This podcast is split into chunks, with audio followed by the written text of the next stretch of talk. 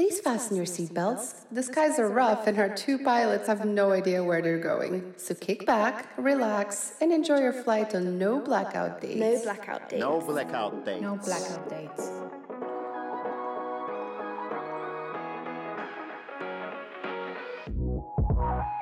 Clowns and bagpipers are the only kind of artists that are judged all the way by the worst, worst, worst of their profession. Like they're awesome, but everyone's like, "Oh, bagpipes suck." Like, yeah, because they're loud and we heard a bad one once. You know what I mean? Bagpipes are my number one fear. Oh, I'm terribly sorry. I wake up in a cold sweat every night to the sound of bagpipes. Very similar thing to clowns. that's, that's terrible. What's up, guys? Welcome back to another episode of No Blackout Dates. I'm Evan. I'm Tim. And today, Joy Powers is here. She's a professional clown who's performed with Ringling Brothers and Barnum Bailey, and now she works as a therapeutic clown at the Boston Children's Hospital, bringing laughter to kids on a daily basis. I actually saw Joy perform a few months ago in a, uh, a humorous take on the Nutcracker play, and I thought she was hilarious. And after reading some of the cast bios, knew she'd be great for the show. And now here she is. But before we get into that, we're gonna get into hot takes. Do you want me to go first, Evan? I've got a couple of door slammers for you. Yeah, why don't you go? All right, man. Well, my first one today is uh, dead in line with the con- the uh, subject of today's show. What was your most irrational childhood fear, if you had one? You know how a lot of people are afraid. A lot of kids, in particular, are afraid of clowns. Uh, I'm curious what you were afraid of as a kid. Vampires, Vampires. Okay, why? specifically cartoon vampires. Okay. Uh, I think I saw a Scooby Doo episode where one of the characters got possessed by a vampire, and uh, they just seemed like they were super powerful monsters. Like they could hypnotize you, they can possess people, they bite you, which just grossed me out. They can fly, they can read minds, they could just do everything. And it just, I yeah, it was Scooby Doo, and I got like really scared. And vampires were my big fear, but it wasn't when I was imagining this fear of mine when it was manifesting. I wasn't afraid of like like Dracula, you know, like a like a not like a real life vampire. I was I was imagining like the Scooby Doo vampire, like a cartoon vampire, Okay. which in hindsight seems ridiculous. But yeah, I was I was scared of vampires. Well, childhood fears generally are pretty ridiculous, uh, as you realize later. I, I think my my biggest thing, I, I was afraid of the Burger King Kids Club. And That's because so much better. I know, but you see on TV the commercials during cartoons of like these kids at Burger King and they're having a great time and they're going on slides and all these things that are they're having so much fun Uh-huh. eating at Burger King. And I was like, man, I really hope I never have to join the Burger King Kids Club because I am not going to fit in and I'm going to go there and I'm not going to have any friends and I won't know anybody and so I won't have anybody to play with. And so I was like terrified that when I went to Burger King I was going to have to like become I was gonna have to join the kids club, and I was gonna have to like hang out with all these other kids, and I wasn't gonna fit in. That is awesome. So you're afraid that like by going to Burger King they were gonna force you, like put you in like like an internment camp, which is the Yeah, kids club. I think I thought that like I was like my parents are gonna think that I want to go in the Burger King Kids Club, and I don't want to go in the Burger King Kids Club. It's like if most kids misbehave, you get grounded. If you misbehave, they're gonna they threaten to sign you up for the Burger King Kids Club. if you stay out late one more time, like we're gonna sign you up for the Burger King Kids Club. No, no, please don't. Anything but that. and the best thing is, is that as I got older, I realized that the Burger King Kids Club isn't even a real place. It's just a marketing thing. It's just like on the commercials, you go to Burger King, there's no club there. Oh right, so it's like a it's like a, a loyalty program. It's, it's not even a real loyalty program. It's like a fake loyalty program to get kids Okay. to get their parents to take them to Burger So King. it's a pyramid scheme.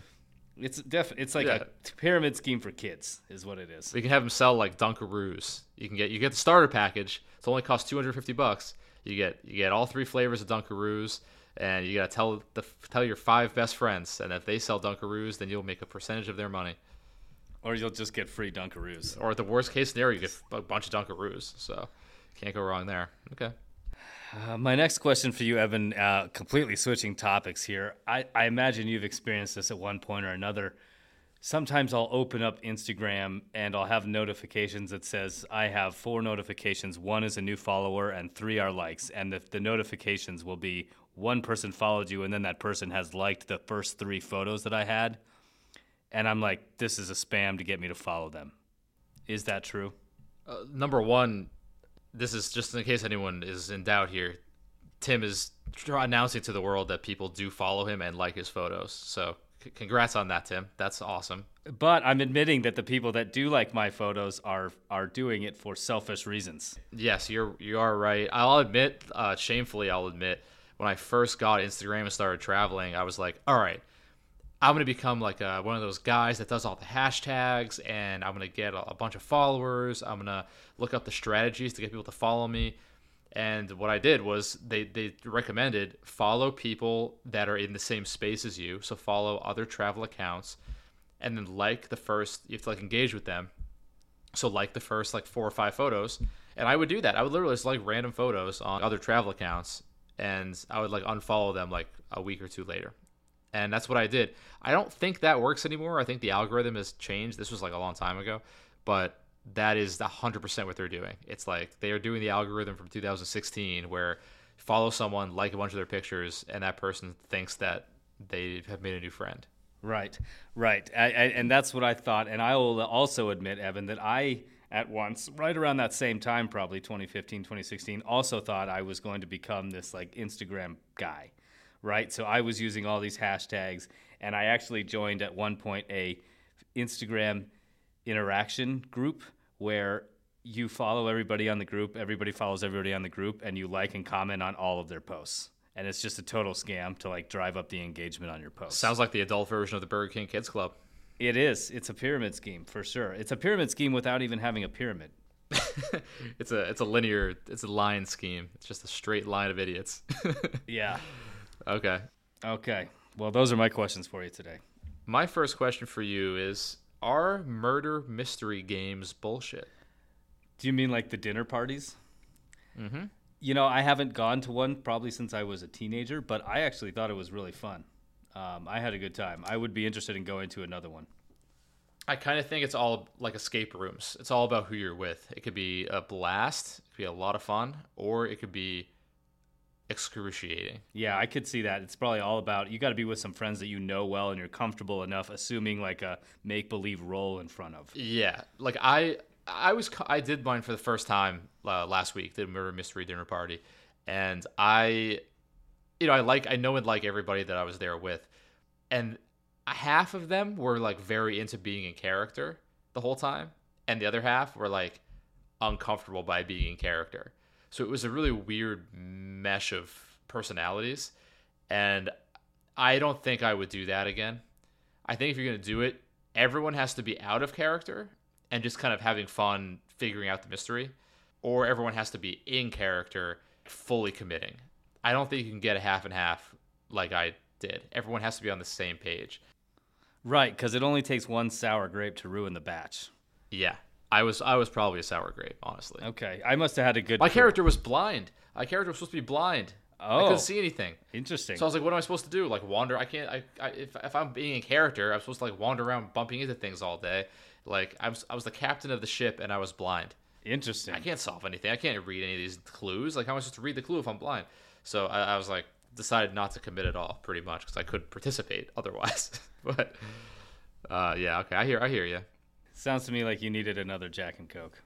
Probably, probably. Um, all right, my second question is: Would you ever cruise solo? I don't mean cruise solo to a bar. I mean, would you ever take a cruise solo? Uh, probably not like a commercial cruise, like on a, one of those major cruise ships. I, that would be weird. Uh, I would probably do like a a cruise from like one continent to the next as a form of transportation and a different way to do it? Or like uh, a river cruise no no no. maybe? no i mean a cruise. Okay yeah river cruise counts. But isn't it easier when you take a big cruise? Because you can kind of be anonymous. On a smaller cruise it's painfully obvious how alone you are. Whereas on a real caribbean type cruise it's like no one's really paying attention. Like there's so many people. No one's like oh there's the guy by himself you know? But if you're on a river cruise with like 35 people on it they're gonna know. Oh, that's Tim, the loser, who's here alone. I feel like they're gonna think that anyway, because if you're on like a big cruise and like everybody's having a great time and it's like their big vacation for the year, they're like with their family or their friends or their partner, and you're just alone, and be like, why this guy just goes on his big vacation for the year alone? Like, where's his where's his where are his friends? But it's funny, like I used to know years ago when I, I worked in a bar and there was this guy that was a regular there and he was terrified of flying so he would only take cruises to get to places. Like if he had to go from the US to Mexico, which I think he did for a wedding or something once, he took a cruise from Florida to Mexico because he was terrified of getting on a plane. And that was like how he got there and then how he got back. It's like Travis Barker. Yeah, like Travis Barker, yeah. exactly. But Travis Barker has a reason. He was actually in a plane crash. This guy was just paranoid. Right. That's incredibly expensive. Yeah. Well, this guy was also rich, so it, that money wasn't a factor for him. Right. Yeah, I, I tend. I, I was presented with the opportunity recently of going on a cruise potentially by myself, and I was trying to think whether I should or not. And I I had come to the conclusion that I would do it because it was for work, so it's it, I wasn't having to pay for it. If I would have to pay for it, I hate traveling alone, so I would never pay for any kind of vacation by myself. But I, I, at first I was like, this is going to be way too awkward. Even for a free cruise, I wouldn't want to go by myself. But I came to terms with the idea that, I, you know what, there's enough people in a party mood, in a good vacation spirit. Everyone's friendly. Everyone's like on vacation, relaxing. It's easy, I think, to meet people on cruises. You always hear about people meeting people on cruises. I think it's probably, even if they are couples or groups of friends, I think if you go as a single person with the right mindset, and by right mindset, I mean like seven Jack and Cokes deep, I think meeting people is like not just a possibility, but likely. I think in your situation, it's going to be good because you have a role to play. Like you're the guy that's the travel writer doing a story on the cruise, and that's interesting. People are going to want to talk to you about that, and they're going to want to be a part of it, and they're going to want to make it awesome for you. Uh, it's I think that's much different than just being like, oh, where should I go on my vacation this year? I'm let me book a cruise by myself. Right. And it turns out I'm not going to go by myself. I found a wrangle the plus one, but uh, it's it's like the murder mystery thing. Like it's like you're on the ship it's, there was a ship, uh, a maritime themed murder mystery party. So it's like everyone has a role to play. So it's like a murder mystery party where I'm the writer who is there trying to make friends with people. Except it's it's not a it's not fiction this time. This is actually yeah. it's real life. And everyone else has their own lives, and there's like leave me alone, dude. And then there's a murder on the cruise, or more likely a COVID outbreak. Yeah, more likely you just get sequestered on there for like three weeks. And we all have to find find patient zero and it becomes a whole fun experience for everyone. Yeah. So that's what I'm looking forward to. All right, that's it for me. Yeah, that's it for me too. We are going to get into the interview with Joy. We'll see you guys on the other side.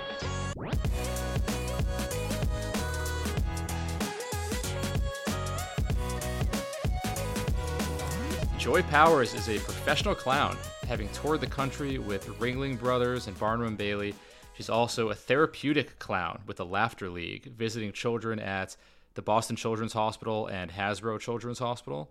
Joy, welcome to No Blackout Dates. Thank you. I'm happy to be here. Thanks for having me. Yeah, of course. And uh, so the first thing I want to learn about is people tend to stereotype clowns into the classic colorful wig, big red nose type that you see at a circus, a traditional circus.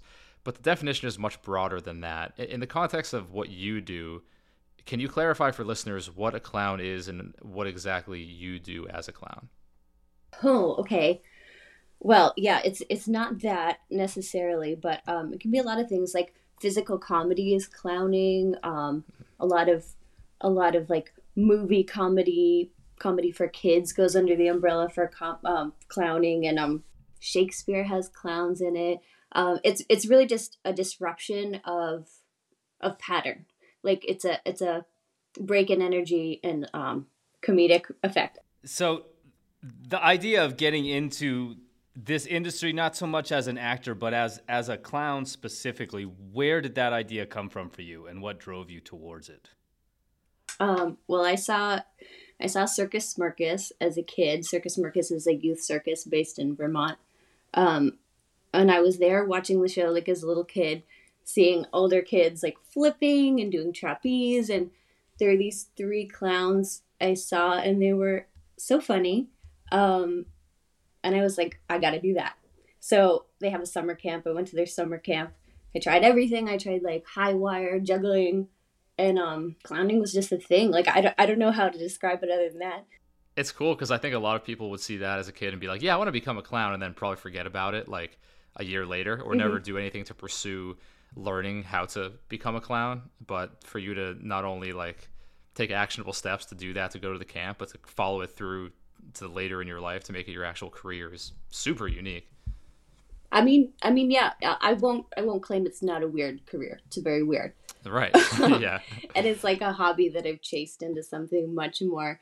Um, but I don't know, it just kind of fit. Like I feel I feel really lucky that I found something that I was just trying as a teenager. Um, and then it, it, it just like doors opened and there was a place for me in the world and um, yeah, I, I've just continued with it and and working therapeutically as a hospital clown really has been my dream job. So I'm I'm just feeling so glad that I have that now. It's really different from theatrical clowning or circus clowning.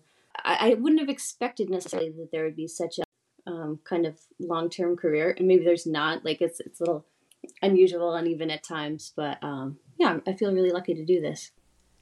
Is is it an elevator speech that you look forward to, or that you're sick of by now? When people say, "So, like, what do you do for work?"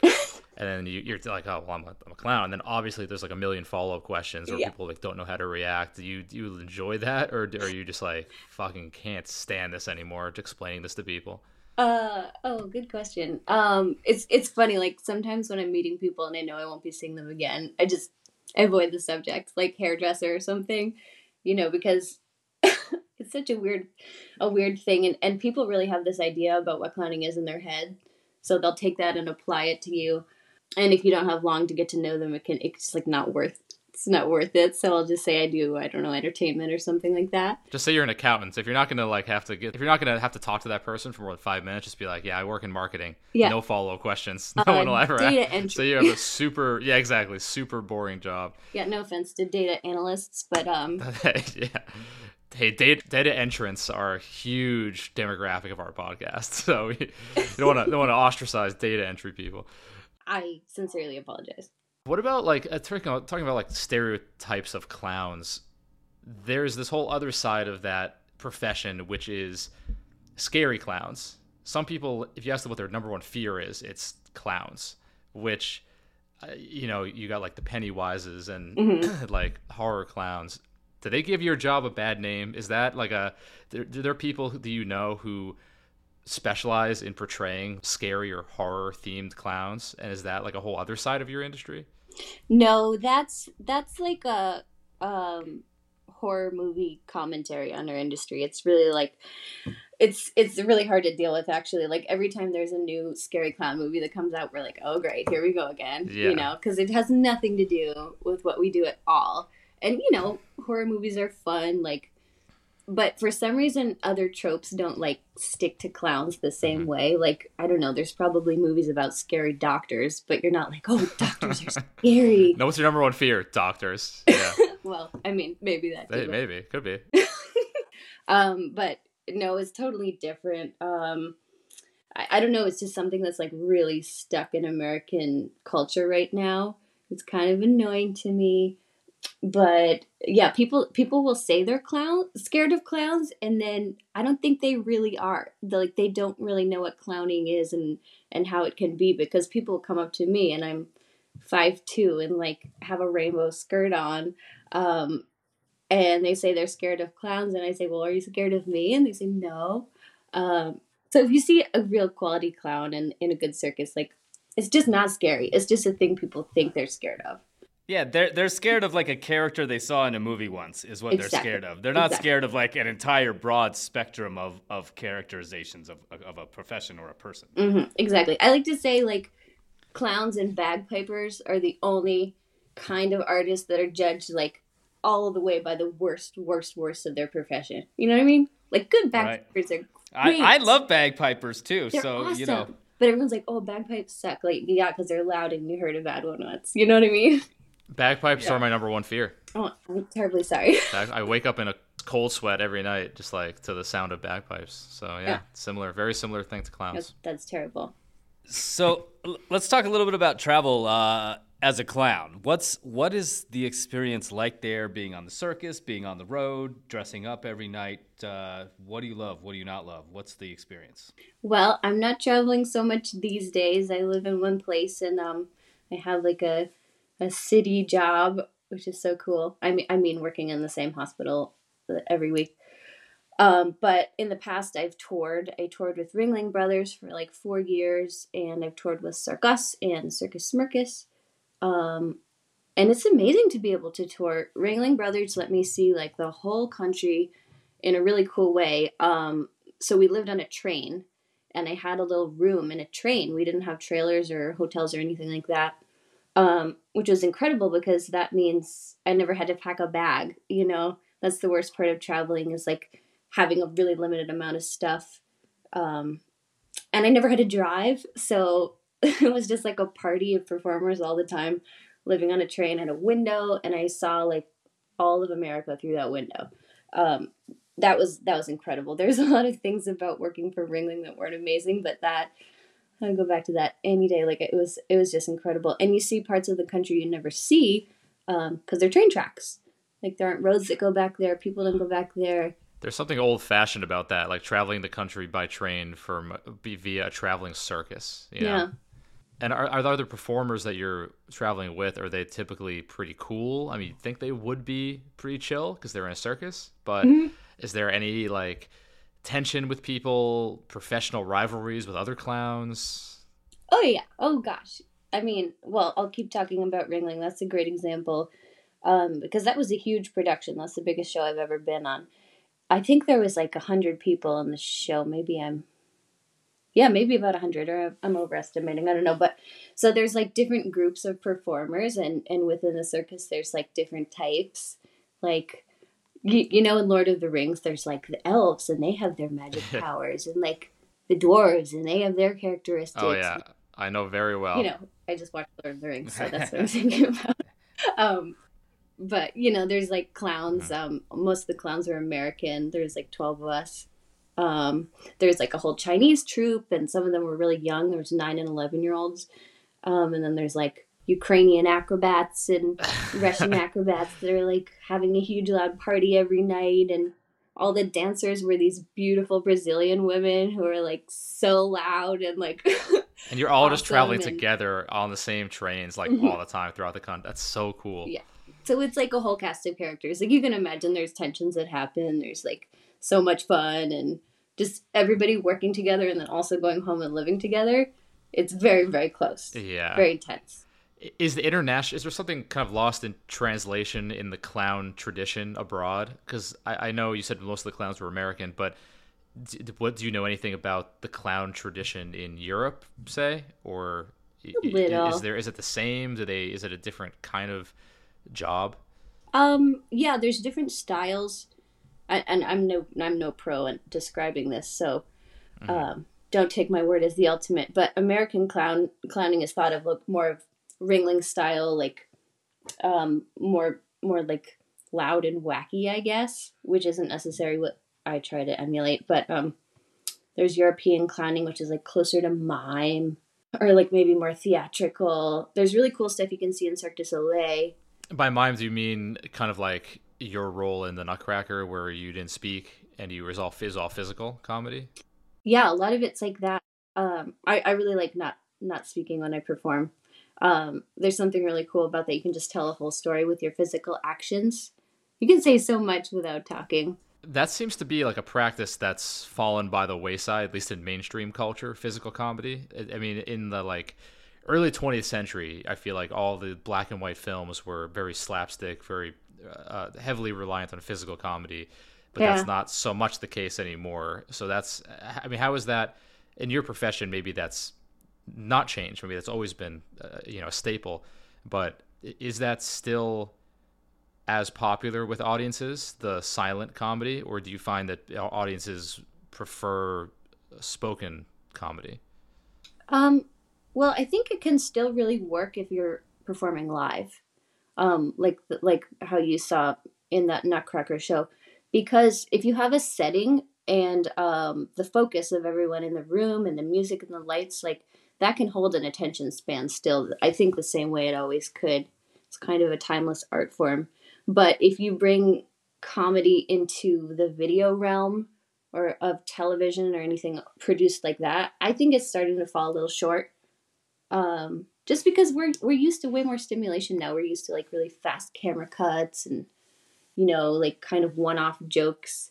So the attention span's a little different. I, I think it works better for live. Yeah. What would you say is the thing that you are aspiring to as a clown? And maybe that's something you've already done uh, in the past. But what is what is the peak of the profession in your eyes? The peak of the profession. Oh, well, when I was younger, I would have said to like tour with such and such a com- company or something, but I don't know. I don't really care about that anymore. Um, I guess I just want to be good at my hospital job that I have now. So I have my dream job, which is working as a therapeutic hospital clown. I've always wanted to do that, um, and I'm three years into it. But um, I just I just want to be like very good at it. I want to feel that I'm excellent at my job. So I just need to keep getting better. And to go into what the hospital, the uh, the therapeutic clowning is, so like your role as a healthcare clown, and what what is that exactly? So I work for this company called the Laughter League. Um, we have a chapter in Boston, Providence, Texas, a new one in Seattle, a new one in New York, um, and there's lots of other programs like this throughout the country. Um, so we go into hospitals, uh, children's hospitals specifically, and we just try to change the energy. We try to um, bring some happiness into a dark place. You know, like we'll go into we'll go room to room. We go in pairs. Um, we can do music and jokes and like juggling and sometimes just improvisation. It's mostly improvisation.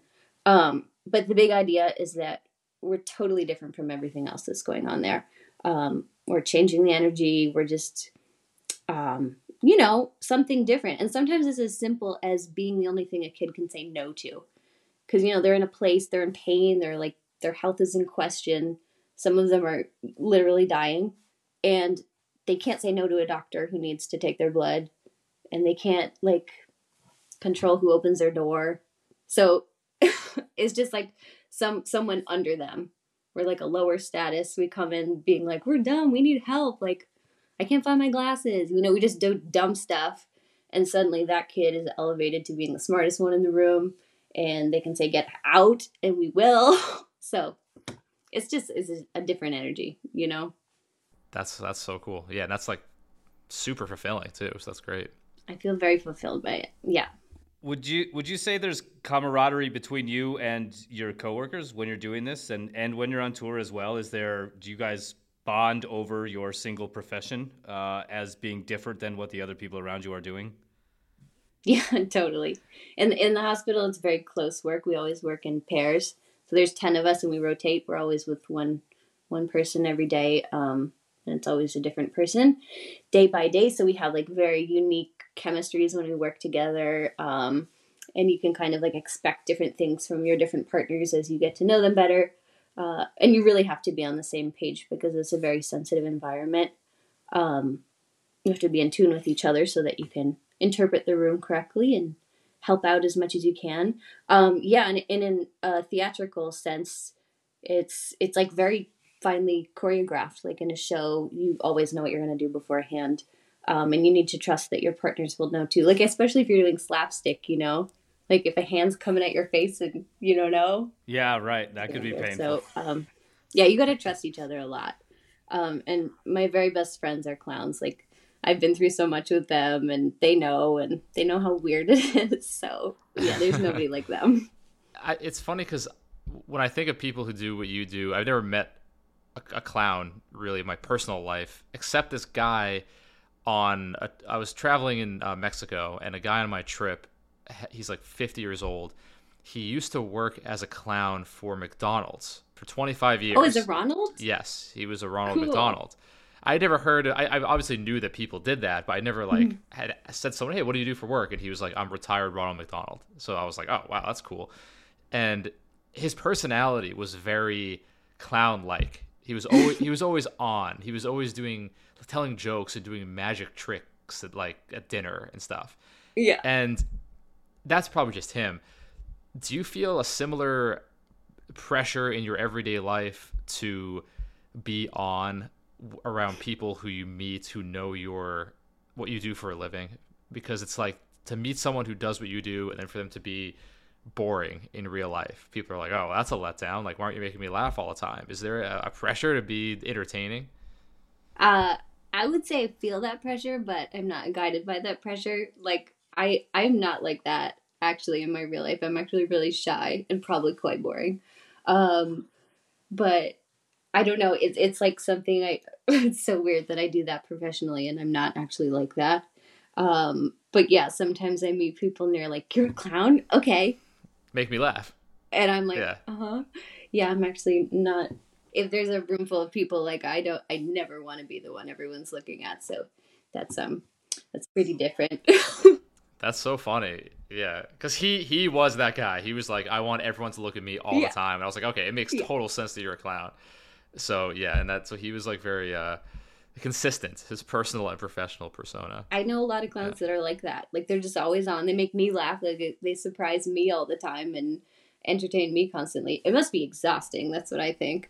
Um, Yeah. But I also know lots of clowns that are really shy and awkward, just like me. So there's all kinds. What, what do you think about being a uh, a corporate clown like for McDonald's? Is that something you would ever do? Um, I don't. Yeah, I guess I would. I don't know. I It haven't. seems, seems Are they the, really are they like- the sellouts of clowns? They're the clowns that like sign the big money paperwork. No, I mean you gotta you gotta make it how you can, right? Um, I know a lot of guys who have been Ronalds. There's a ton of them. There's like there was a time there was a Ronald in every state, and they they do a lot. Like they go to schools and do shows. And I can't be a Ronald because I'm not a man of a certain height. That's that's true. It's discrimination. He, Yeah, Well, and he was like, "Yeah, there's a whole there's a convention of Ronalds," and he's like talking about this time he went to the Wow. convention, and there was like a bunch of them. And he stays in touch with a lot of them, I and bet. how I asked him all these questions. He's like, I, "I can't tell you. I signed I signed a non-disclosure. Like I'm not allowed. It's just classified." I was like, couldn't tell if that was bullshit or if that was like Nope, actually real. legit. Oh, like that's serious business. I was like, dude, That's it's crazy. just Yeah. so yeah, it's it's that's fascinating to me though. The the, the Ronald conventions. and- yeah. I think there's a thing where you're not even supposed to refer to them as Ronald. Like you're not even supposed to tell people you do it. You're supposed to say like I'm a Tom. Like that's the the key word. A Tom? Tom. I don't even. Yeah, he was already in breach in breach of contract. Yeah, so he was okay.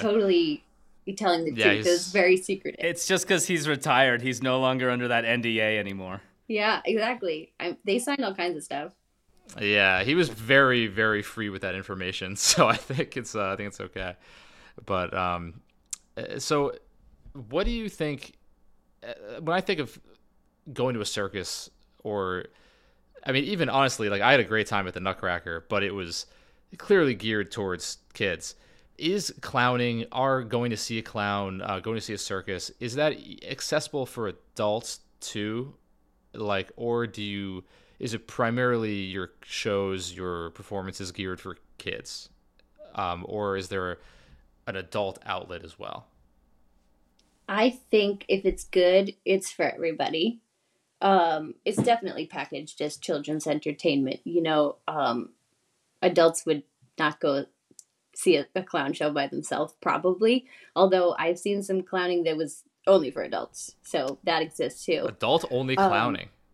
yeah, you know, like you can be physically funny about things that are not appropriate for children, right? Yeah. Well, it's like, you know, when you're watching like Disney movies, there's always the undertones of certain Mm-hmm. things that the kids don't pick up on. And I'm I do you include that in your show like, oh, the parents are the parents are in the room and the parents are going to get this and they're going to talk about it to their friends. Exactly, exactly. Yeah. That's what it should be. There should be two um, kind of lines of communication. Like kids laugh at pretty dumb stuff. They laugh at you getting whacked or falling down or like having some one liner, and adults are able to pick up on more subtle things. And it doesn't have to be like uh, inappropriate for adults to laugh, but uh, I, I frequently see families come and adults enjoying themselves just as much, and that's definitely the idea. We don't we don't want to make entertainment that's really like only for children and adults are snoozing through it. Um, so yeah, adults frequently say they really like it too. So I hope. and so there are adult only shows like that's a thing that people if people are traveling or checking out like a new city and they want to find some form of like live entertainment is that a thing that is prolific enough, ubiquitous enough that people could find like an adult only clown show? There's circus is kind of having a resurgence right now, and there's so much amazing circus out there that is so amazingly produced and it's it's just like I mean kids would enjoy it but it's so high class that it's more of an adult experience. Like you can find circus shows at like nightclubs and Cirque du Soleil has incredible shows that are just like beyond anything you've seen before and the comedy can be very adult um, and circus itself is like it's so beyond children's entertainment. It's incredible athleticism. Like, um, you know, there's amazing contortionists and trapezes and stuff. Like any adult who saw that, it's amazing. How can humans do things like that? Yeah, those those bigger circus shows, I feel like there is something for everyone. Yeah. I mean, and I have I have the like emotional maturity of like a probably like a 12 year old so i enjoy clowns yeah. I, have a, I have a great time in that kids shows so yeah, Joy, this has been awesome. Um, where can people go to learn more about you? And I know you're also an artist, so where can people go to check out some of your work? Um, well, my Instagram handle is at Joy Powers Art. That's my name and art. Um, that's where I post my art, which is something I just do on the side and always because I can't stop and love it. Um, and I, uh, yeah, that's kind of it. I don't really have a website or anything like that. Um, so I post things there that are going on with me.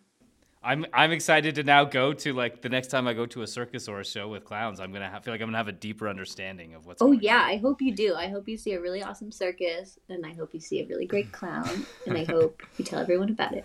All right, Joy. Thanks again, and we'll talk to you soon. Lovely. Bye.